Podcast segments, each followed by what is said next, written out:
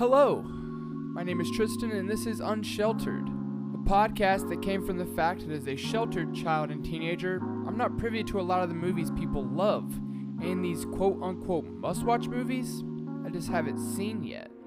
So join me as I give these movies a review based off of not having seen them, not having any knowledge of them, and not having any nostalgia for them. Keep an eye out for Unsheltered coming soon to anywhere you get your podcasts.